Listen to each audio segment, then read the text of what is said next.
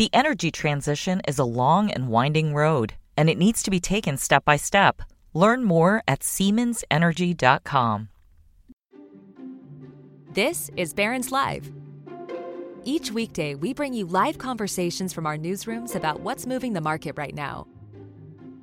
On this podcast, we take you inside those conversations the stories, the ideas, and the stocks to watch so you can invest smarter. Now, let's dial in. Welcome to Barron's Live Market Watch Edition. I'm Rachel Koning Beals, an assistant managing editor and a reporter at Market Watch. I'm joined today by Hall of Fame and award winning toy and game inventor, Jeffrey Breslow. Breslow and colleagues were the mind behind Operation, Bucket of Fun, Ants in the Pants, Simon, you know all these names, Rock'em Sock'em Robots, the Evel Knievel Stunt Cycle, Gestures, and more. Welcome, Jeffrey. Thanks for being here. Thank you for having me. I'm delighted to be here.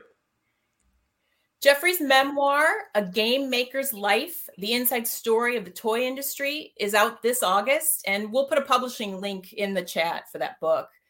So, Thank Jeffrey you. and fellow designers and engineers at independent design firm Marvin Glass and Associates and Big Monster would constantly be generating ideas and the winners and you get into this in the book hundreds thousands of tries for a handful of winners. That's how entertainment works. Those ideas would be purchased by milton bradley parker brothers ideal fisher price Playskool. so jeffrey what is it about games? Why do we love them? Well they're interactive between people. I think it teaches you something. To win to lose in a controlled environment. I mean, it's so much fun to play and wipe somebody else out and you play another game. I think a good game is one where there's skill and luck involved. And if typically if the other person wins, he got lucky. If you win, it's because you're better and smarter. That's funny. Well, maybe not funny, but funny. I write, but, as but you know, I write that, for that, investors, that people planning for retirement, people who want meaningful, comfortable lives, but are still willing to take chances to, to grow their money. Can we equate in part the desire for games, that thrill of winning, even losing, to the way we approach the stock market, do you think? Well, yeah, I think so. I mean, obviously, there's losses in, in the market and wins, and you know, it, it, it's always that way. But it's much more of a loss in my business than certainly in the market business. You can't lose all the time in the market, but the majority of the creative world is built on failure. And I would not suggest that for the market or any other type of profession, but it's allowed in the creative world. I love that part of the part of the book. I mean, it's ins- it's inspiring not only for creatives, but but in a lot of ways, it's it's sort of you know, if at first you don't succeed, try try again. In fact, if you're not showing all those tries, you aren't being creative, perhaps. Uh, this is true. I mean, that's what it takes. And I think the hardest thing I had to teach people that got into the business when I was running it was that failure is okay and fail again, fail again, fail again. And for some people, that's not easy to do. But for creative people, in, in not just in the toy design business, but in movies, theater, you know, uh, plays, all type of entertainment, it's all built on failure. Yeah, yeah. What's your favorite game, Jeffrey? Do you have one? well, I don't know. I, you know, I mean, I, every time I was working on one, that was the favorite game that I was yeah. working on and often that didn't happen. I mean, uh, you know, I have a lot of favorites that never made it to the marketplace, but certainly uh, you know, it has to be Ants in the Pants because that was one of the early ones, actually the second game that I ever did, and it's still selling today. You know, and uh, that's unusual. You know, there is a life to certain things uh, in the toy and game business, but there are some that keep selling, Monopoly, and other ones that just go on and on. Yeah. So Ants in the Pants is actually over 50 years old, which is quite amazing. I had it. In fact, I had I wore my Simon uh, green today because I remember vividly getting it for Christmas at my aunt and uncle's in Milwaukee. I hadn't asked for it. The adults came through. They got the trend. They understood an electronic game in a board game world, right? They the I, I, still to this day I think they gave me Simon and I didn't ask for it, and I was thrilled. It was, it was great. it is pretty funny. It was quite in the mid 70s when it came out it was very early on in electronics. I mean there was a texas instrument 101 chip and it only was able to generate 32 sounds and then it quit. I mean today you can generate hundreds of thousands but it was a very early chip and they actually in the instructions said it would go on infinity, and somebody sent a letter into Milton Bradley saying it quit at 32, and maybe they were writing them down when they were doing the colors. I don't know, but uh, it, it was quite unusual at the time, and really the first kind of tabletop electronic game uh, that was in the industry. I remember. Well, just want to remind our listeners, our viewers, that um, you can submit questions for Jeffrey in the in the chat, and we'll ask them throughout the the interview here. So, um, you talk in the book, Jeffrey, about how one professor and basically a chance run in essentially changed the course of your life. Talk about why you think some of life's biggest turns biggest decisions can hinge on one person, one conversation, one moment, even. Well, when I look back at it, it was a seminal moment for me. I was basically a very poor student in high school, and I was flunking out of college. And uh, and I went to visit some friends at University of Illinois, and I my only A in high school was in art, and I had a wonderful teacher and kind of a, a mentor in art.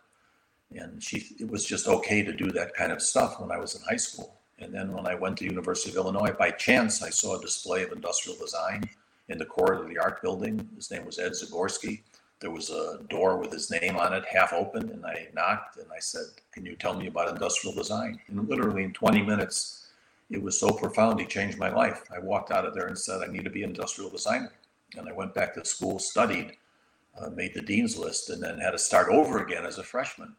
Never got him until my sophomore year. But Ed and I were dear friends for over 60 years. He mentored me, and he just died uh, a year and a half ago at 99. Actually, he died at 99 and a quarter. He said to me, he asked a little kid, I'm three and a half, I'm four and three quarters. He said, when you get over 90, you can start using fractions again.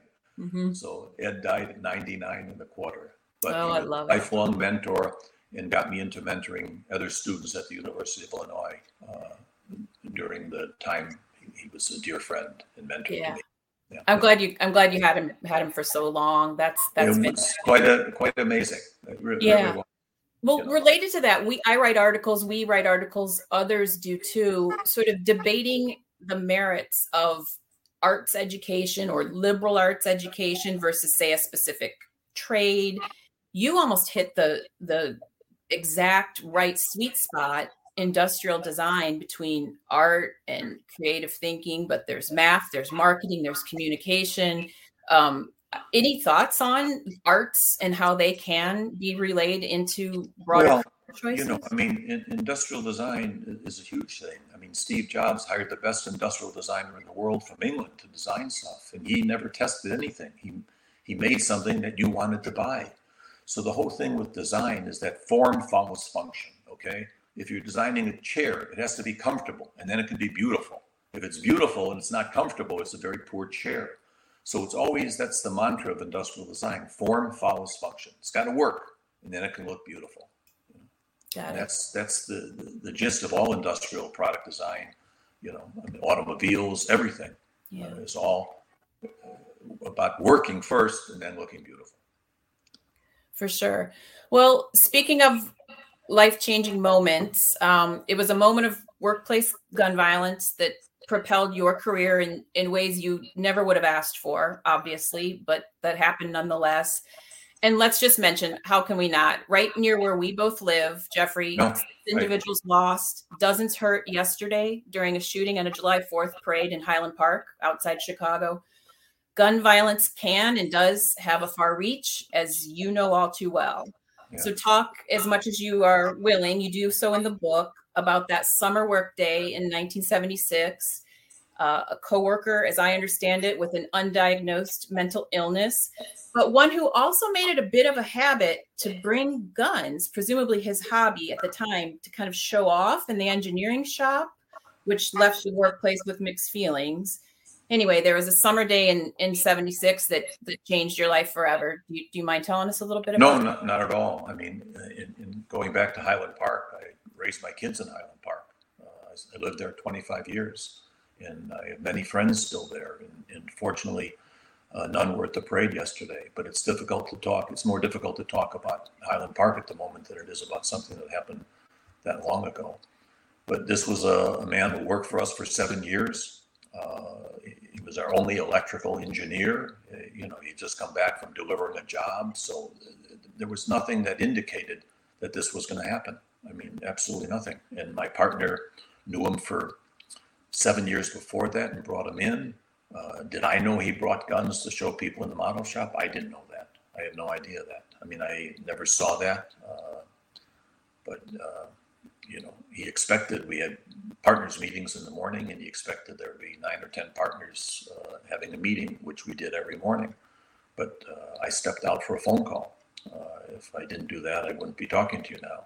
Mm-hmm. But my two partners were still in there. So the meeting broke up a little bit early. and I stepped out and I heard the shots. Uh, when I went back in, I saw what he did. Uh, I saw my two partners killed. I didn't see him. So there was one door. I went out. Uh, he went in. He went out. I went in. That's how close I came uh, to not being here. But you never quite get over it. I mean, when things like Highland Park happened, it just brings it all back again. It, it's something you have to live with. And, and the people who suffer these things all the time, it, it's something that you'll live with all the rest of your life one of our young designers who was a cyclist and everything. Uh, he was uh, his spine was severed with a bullet, and he worked for us 12 more years every day in a wheelchair. So we never, never were escaping it. But we still had to run a business. Uh, we had a very vibrant business. We had 60 people at that time. We had, with family, we were supporting a couple hundred people. Uh, so we had to put the pieces together and go on. There was no no other choice. Yeah you were propelled in your 30s to an executive role how, how do you lead out of out of grief well it, it was you know so two of the partners one that was killed was a managing partner another one was another partner we had other partners and uh, basically i was the youngest partner at the time i was 33 years old and uh, one of the other uh, more senior partners wanted to run it and the other people didn't want him. So I got the job by default. I was the youngest. I was 33 years old. I, I didn't want to, this wasn't my choice, but nobody else wanted it. And the one who wanted it, nobody wanted him. So it was quite, I, I had no choice but to do this. And it was, uh, it was very challenging, needless to say. Yeah, because it is. I'm I'm no grief expert, nor am I an executive, but there's shock, and then there's kind of the long slog of grief and you guys are in the joy making business. I, I know. I mean our, our, our, job was balance that. I mean our job was creating fun for children. I mean, that's what yeah. we did every day you know? So it was uh, it was very difficult to get things started. But i found somebody uh, that weekend this happened on tuesday we had funerals the rest of the week and then we opened again on the following monday. And i found somebody who came in uh, who had experience working with this type of group disaster. And, and what he said to, to me and then to the whole group is you have to talk about everything. You have to talk about where you were, why you didn't get killed, you stepped out, somebody was in the bathroom. And if you don't talk about it over and over and over again, you, you're not going to be able to deal with it. That the, that the therapy is to talk about it. And I hear that just now with people in Highland Park. There was a woman on the radio I was listening to on the way home, and she said the exact same thing that in order to deal with this type of thing, you, have to talk about it. If you don't want to talk about it, it's going to be much more difficult to go on with your life. Great. And it sounds like you set up an, an, environment in the office where people could do that. It was sort of ahead of its time. I think that's a valued part yeah. of most human human resources departments uh, today. But you, you, sort of had to make that that decision. Well, we had we were small enough that we had no human resource. We had just ourselves. I mean, there wasn't there wasn't, and I was lucky to find this one individual through somebody who, who helped us through, and he stayed a whole week uh, talking to people as groups, individuals, and, and I think that was uh, the thing that helped save our business was that we talked it, talked it, talked it through, and get beyond it. But you know, happened a very long time ago. Yeah, understood. Yeah. Well, from that moment on, you were in the industry for a long time. You were in a corporate culture for a long time. Uh, a lot changed over that time. You mentioned all these things in your great book. I picked personally picked out a few that I wanted to dive into. Go ahead. One is you said constantly do the unexpected. What what do you mean by that? Well, the, the huge successes in the toy business and, and other things are, are doing something that would never test well and that was not expected. And I can give you a few examples of some of the biggest hits in the toy industry that if you tested it would have been awful. I mean, when Barbie came out in 1958, if you tested that doll with mothers, they would have said, absolutely, I would never buy that doll for my child. Okay. When Cabbage Patch came out, the leading people in the doll industry uh, were Ideal, Mattel, ugly doll, never sell, you know, and you can't make every doll different and impossible. So Coleco, who never made a doll before, made Cabbage Patch, and as the rest they say is history. That people were waiting in line. You know, uh, one more example: Rubik's cube was ten dollars for a puzzle. Nobody paid ten dollars. A puzzle puzzle's two dollars. Way too expensive. Never sell, and you can't do it. And it went on to be one of the great toys in the world. So many more examples. So you have to come up with something that that sounds like it's never, you know, pet rock we didn't do, but who wants a pet rock? But that that was the nature of the business, and yeah. you have to be open to that. Now, again, most of the time you're going to fail, but uh, some of the great successes are things that would never ever test well. We never. Uh, very funny story about Marvin Glass. I mean, he didn't believe in testing and everything else, and we had a client that came in and from England, and he said he said something to Marvin. Do you ever test your toys with children? And, and Marvin looked him in the eye and said, "I haven't seen a kid in 20 years." That's what he said to him. which was true. I mean, he you know he didn't need a kid to understand what made a good toy and what didn't make a good toy. You know, and and we didn't either. We were all a bunch of kids. Is is how it worked. You know, if it entertained us and, and we were fond of it, then it ended up being a good toy.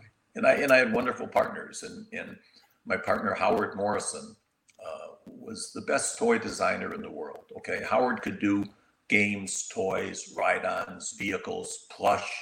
There isn't anything he couldn't do, and he, he had a wonderful sense of humor.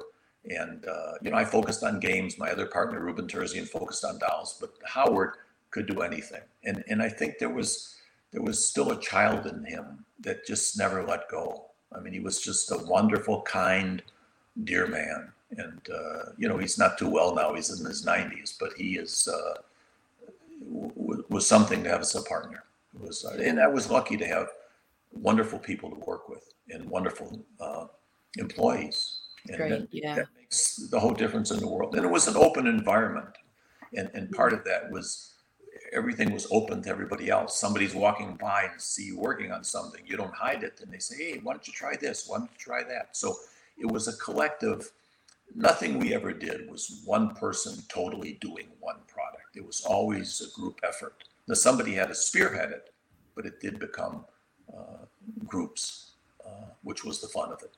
Yeah, for sure. You, I have a question from from Douglas. He, okay. And in a way, we kind of just answered it, but that just tells me you're right on the mark with the book. Douglas wanted to know what do you look for in order to win in business? Well, Jeffrey, I think you're saying lose a lot that'll get you to the to the win, right? Well, in in in, in the creative business, yes. I mean, I wouldn't say that. You know, I mean, if you're a surgeon, you're an accountant, you're a stockbroker, you, you can't get away with that. You know, you can't lose too often. But I'm saying we felt we were in the entertainment business. Okay, we just did toys and games and dolls, but we were still in the entertainment business, and that whole business is built on failure. You know, lose, lose, lose, and, and then you win some. I mean, uh, movie studio makes 20 films. If they if two or three are huge hits, it pays for all the ones that go down the drain. And same yeah. for TV, same for theater, you know. Yes.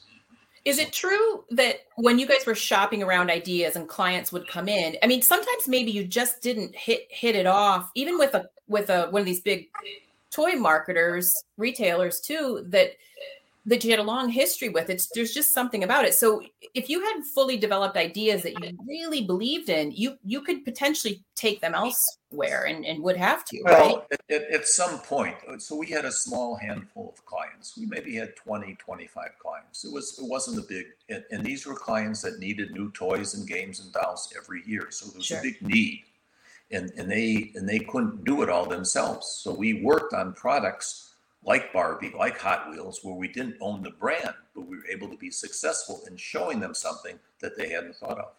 And, and they only worked for uh, with private individual designers like ourselves. If you came in off the street today, no company would talk to anybody. And, and it's partly because somebody has an idea, they think nobody's thought of this before, they show it to somebody, they come out with something similar, and there's all kinds of problems. So when we showed stuff to people, our clients, we showed it and said, well, we're working on something like that. Okay, next, you know. So we accepted the fact and we never lost a client. You know, I mean, the, the nice thing about our business is we always had a, our clients. All we had to do is put something great on the table, which we could do.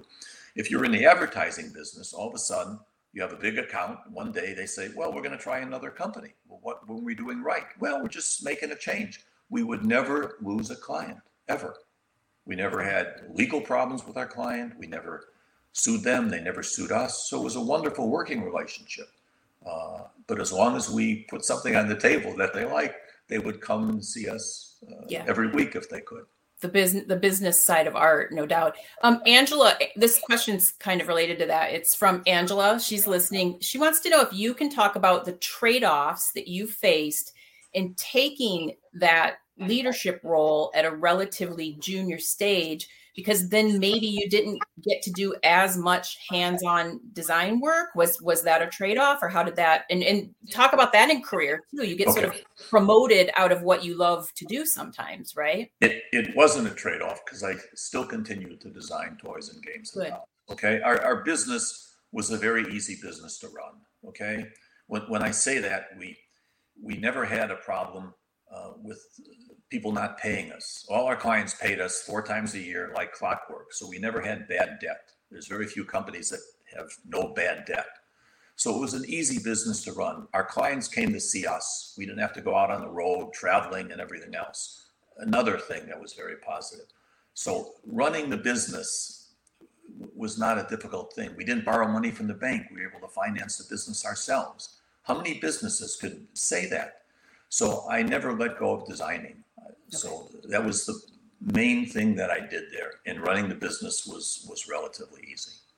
You know, it, it you just think was. that can happen happen today in create? Do you do you keep in touch with people in creative fields and do you think I, I, I, still occasionally go back to Big Monster Toys. I've been gone from there 14 years, and uh, and they're doing terrific. I mean, I, I'm most proud of the fact that I left the company and the business is going on without me. I think that shows a sign of a good manager, a good leader, a good anything. I mean, Steve Jobs, when he died, people thought that was the end of the apple, and it wasn't because he he had good people, and I and that's what I'm most proud of. That I had good people, good partners now. That I made partners like Marvin made me a partner, and the business is still continuing.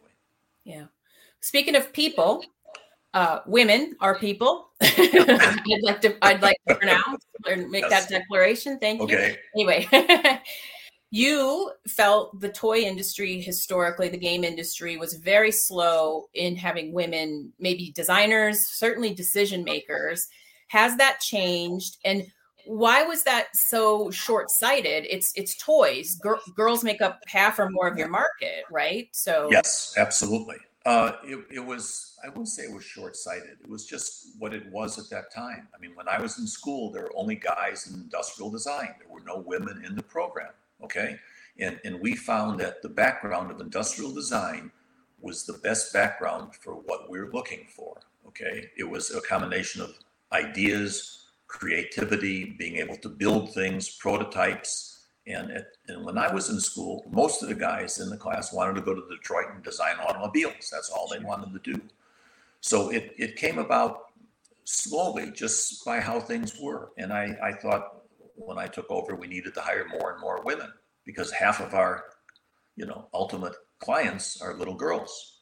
Yeah. But we had guys who knew dolls, who could design dolls and make dolls. And it just, uh, but it, it, got better. Is it better today? I sure think so, you know, without question. And and it happened within the industry. I mean, I, one of the smartest, brightest people in the entire toy industry was a woman by the name of Jill Barad, who started out as a marketing person and ended up being chairman of the board of Mattel.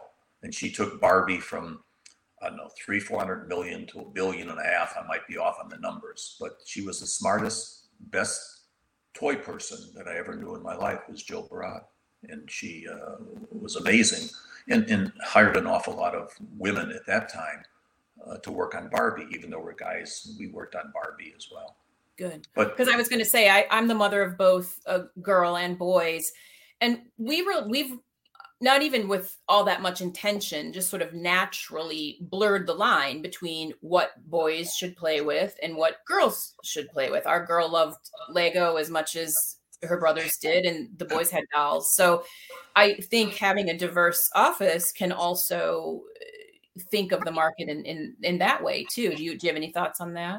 Oh, without question. I mean, I, I think it makes a huge difference. You know, it, it was just slow happening at the time, just by the nature of what it was. It's like saying, you know, how many women at that time became doctors, or you know, I, I mean, certain things, engineers. But it's changing quite a bit, and I think obviously for the better. But it was yeah. just that period of time and what it was, and uh, and I made a big effort when I started running the company to look for women designers. I recruited at the Fashion Institute. They actually had a two-year postgraduate program in toy design. And Otis out in California had a four-year undergraduate program in toy design, and they had many, many women uh, in those programs. There was not when I was in school. There was not a, a, way you can get a degree in toy design or major sure. in toy design. Today there is. okay. Difference. Oh, okay. I've, yeah, that's interesting.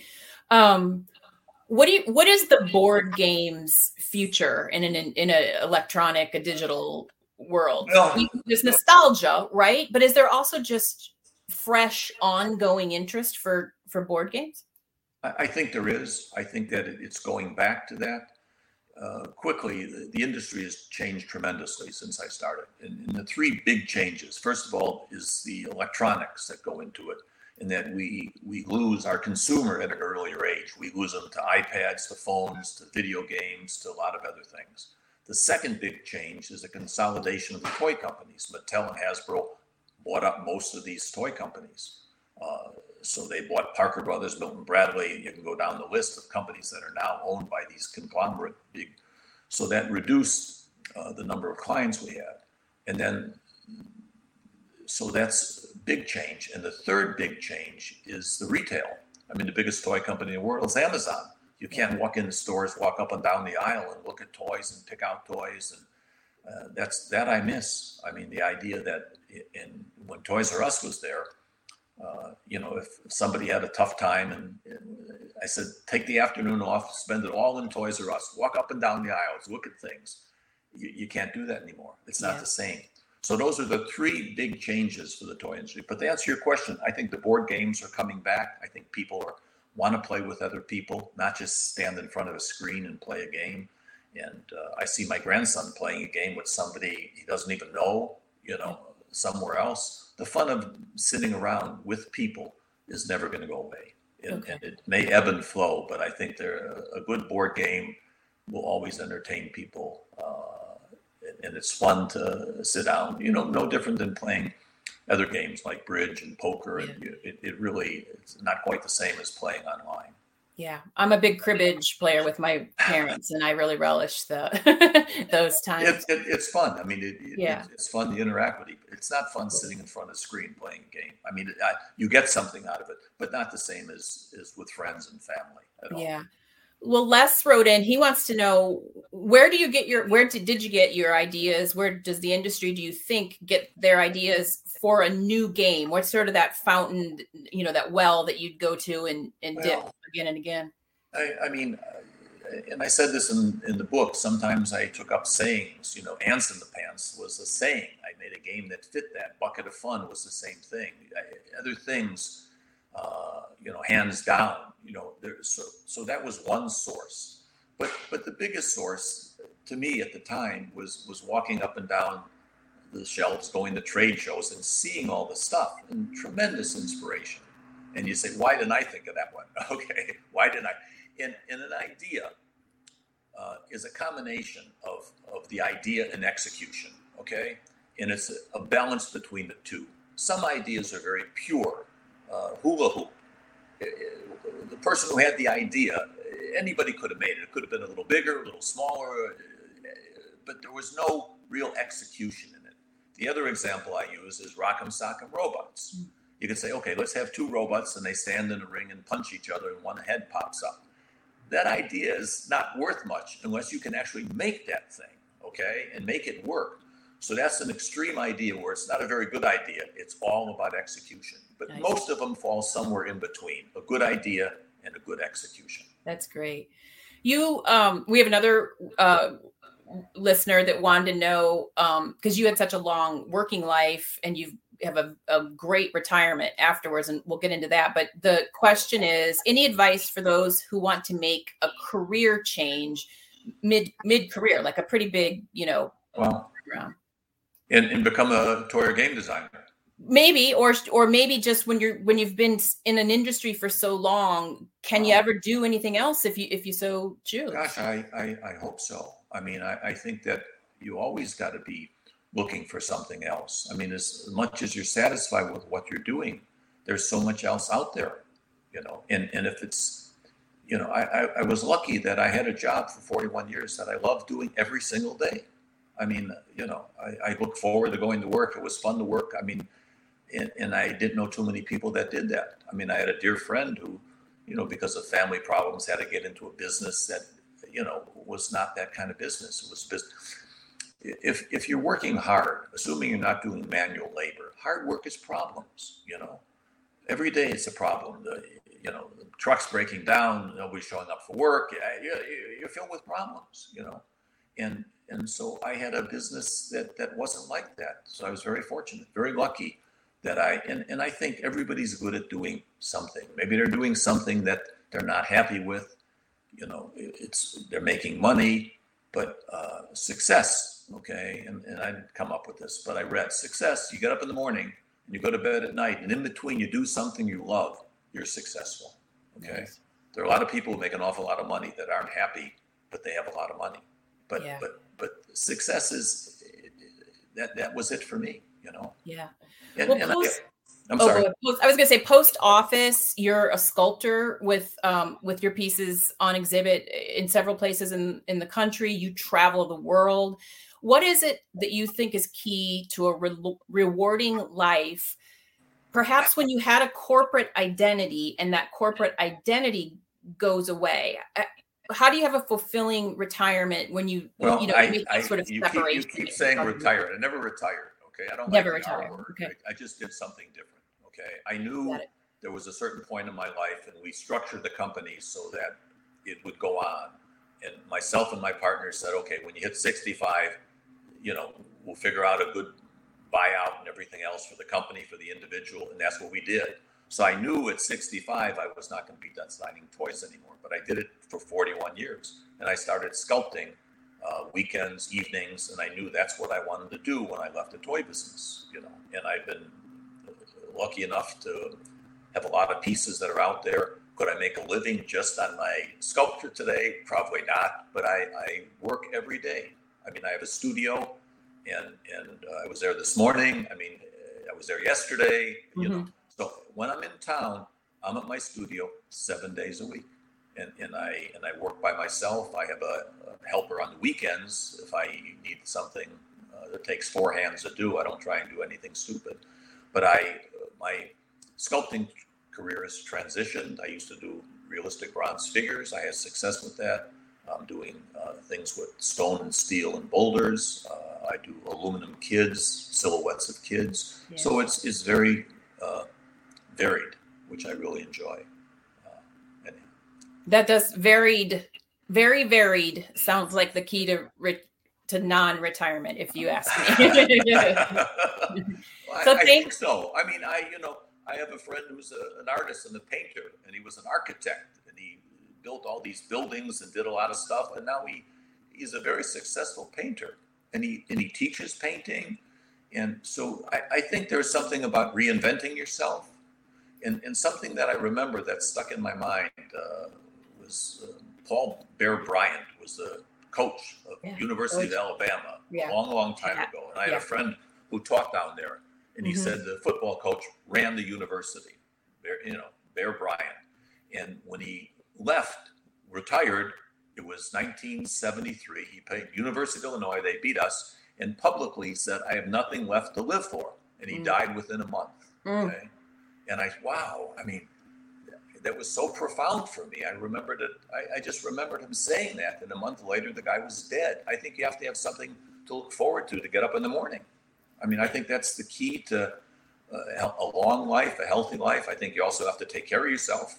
You know, I mean, I work out, I box, I do Pilates, I hike. I think that's a huge part of, of my life as well. Yeah. So, Excellent. Rock'em Sock'em as fitness inspiration. I love it.